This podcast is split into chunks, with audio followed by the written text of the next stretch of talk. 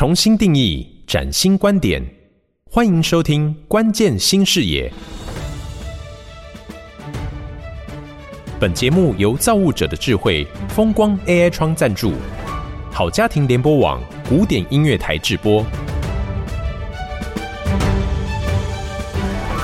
大家好，我是叶欣，欢迎您再次的收听《关键新视野》的节目，依旧来探讨 ESG 近零排放的相关议题，锁定在携手共创城市永续未来的发展。二零二四年呢，我们希望透过产官学多方领域专家来提供解方，让未来的永续道路走得更平坦。那今天一样的为各位访问到逢甲大学的黎淑婷副校长，还有大台中不动产开发工会的王志亮理事长来探讨。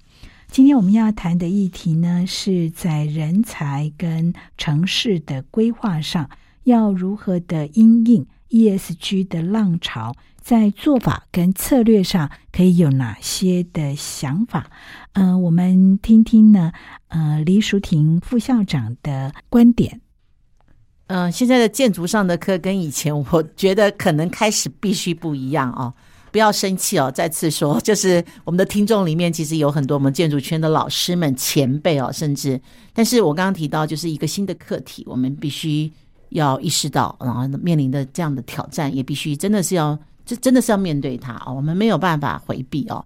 那我先谈城市规划，我不得不说，其实我自己担任这个都市设计审议委员非常长的时间。我以前每次都跟建筑师说，建筑师。你为什么东西南北长得都一样？你不是西向南向，要遮阳吗？对不对？那你这个呃，不是这个树应该种到种在这个太阳晒过来的方向，你的阴影才能够遮到，你才会凉快。那我们有非常多的设计可以想象吗？在西边，你的师傅是种在你的东边。所以换句话说，太阳晒的时候，那个树影根本不是打在人的身上，那个人行道穿越的过程中还是热，热的半死。台湾可以非常的热，台湾我们的亚热带气候又湿又热。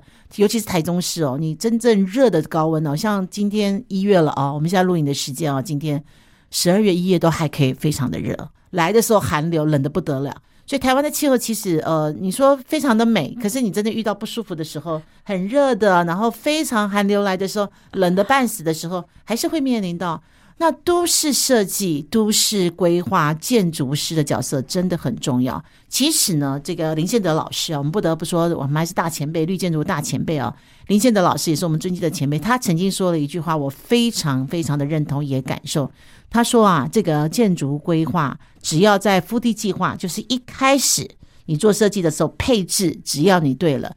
你就天然的叫做自然美，你就省下了百分之六十五的能源。可以举例说明吗？对，举例来说，哎，我们西向不是就是应该要能够长翅膀出来吗？我才能够遮阳。所以，当我的方位角举例来说，我能够避开直接大面积向阳的地方，我尽量避开；不能避开的地方，我就要遮。其实，在国外那个，我其实，在新加坡，因为新加坡在绿建筑是非常成功，全世界就是几乎以它为典范。他们就提到一个叫做大雨伞的概念，建筑物上面应该要像一把伞，就像我们夏天走在路上太热了，其实撑一把伞是最好的方式，而且是我要打开的时候打开，不打开的时候我也许就是收起来。然后呢，我这个成本不高，但是呢，我可能因为我需要呃这个美美的我们不晒太阳之后，我可能还抗辐射，所以我各种功能也因为这个需求，我的伞开始变得多样化。可是你看我们几十年来的建筑有吗？嗯，没有。我们在意的是我们的外观，那我们在意的，甚至我们现在的趋势说灯光不要打这么多了，因为我们要节能等等。所以我在这么多年的审查当中，我跟建筑师讲说：“哎，我们为什么表情都一样？我们不是西向南向？甚至我在这个地面层，我种大树，你们为什么种这个树？不是西面南面应该要种阔叶才能够遮阴嘛？你种那个细细长长的，你遮什么？遮不到。所以所有的事情都是选择。”那我认为一个好的城市规划也一样，例如我们刚刚在分享到台中市是得天独厚，我们所有的河流，我们的台湾海峡在我们的西边，我们台中市所有的河川都是西南向，我们夏天吹的就是西南风。如果我们在所有的河川的路径上的西南，我们对着它是敞开我们的大门迎向风，各位，我们其实就省下非常多的能源，因为那叫自然风。可是呢，台湾怎么做？台湾是河流全部挡挡挡挡，我们几乎是挡，甚至很多建筑师，你跟他说西南向打开，他还觉得觉得很奇怪的眼神看着你，还没听懂为什么西南向要打开，你又要再说一次这个道理。所以换句话说，我觉得。我毕竟是学者嘛，在人才培育的部分呢，坦白说，我觉得现在当下更重要的是，我更愿意谈就是所谓的被动式的设计。就是我们有非常多的课题要怎么去减碳，可是刚刚在讲，如果我的整个设计在一开始的策略，我们尽量用自然的方式，所以称之为被动式，我不靠这个能源，什么这些都是靠电，我不靠这种强制性的方式来去解决，我不靠设备来解决。例如像绿的，它总是可以达到白金，因为达不到的，你就用设备解决。所以现在的人就是这样，你太热我就开空调，我太黑我就开灯，所有的事情都可以通过设备来解决。可是其实最好的设计、最自然的设计，就是它对了，它就省下百分之六十五的能源。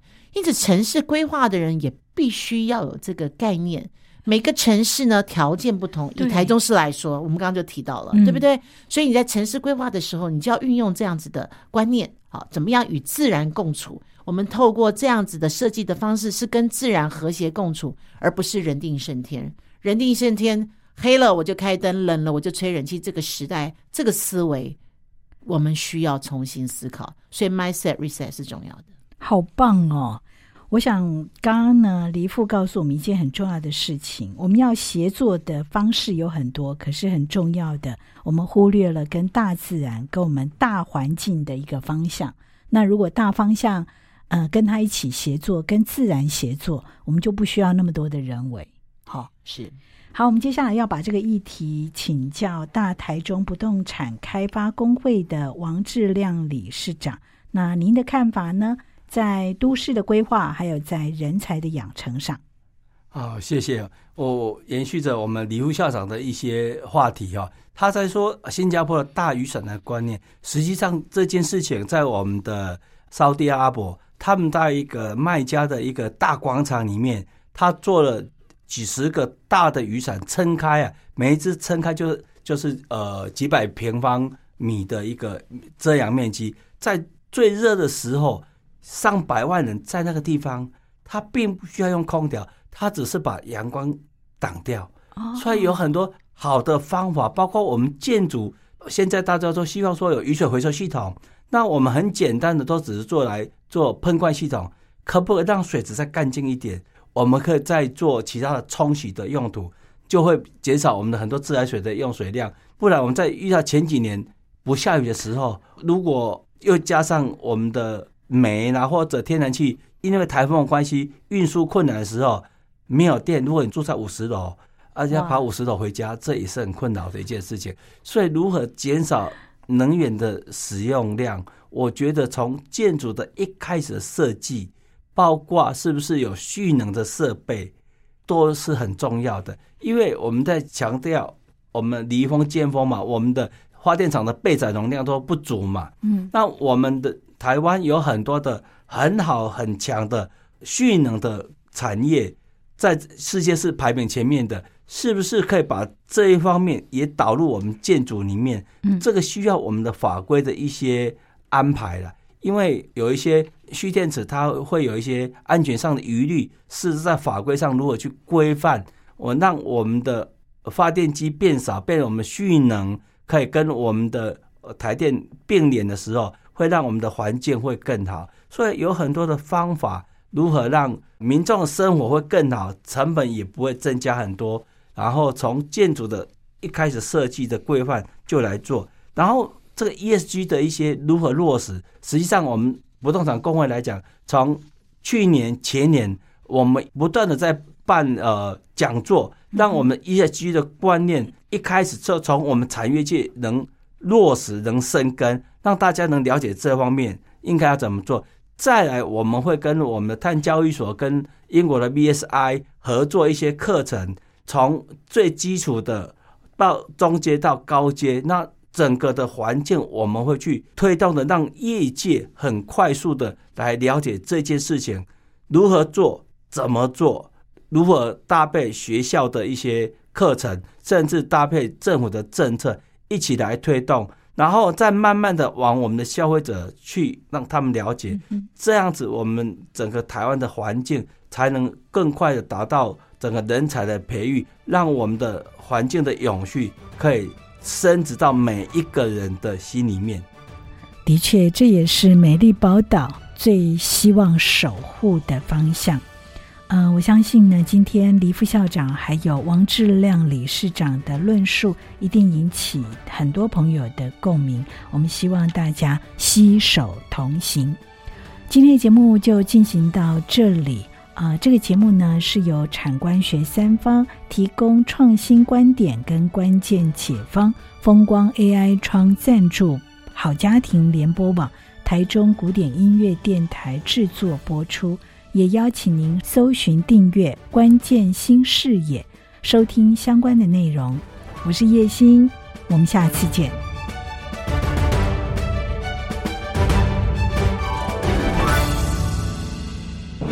感谢产官学智慧交流，提供创新观点与关键解方，造物者的智慧，风光 AI 窗，启动节能永续新生活。迈向净零排放新时代。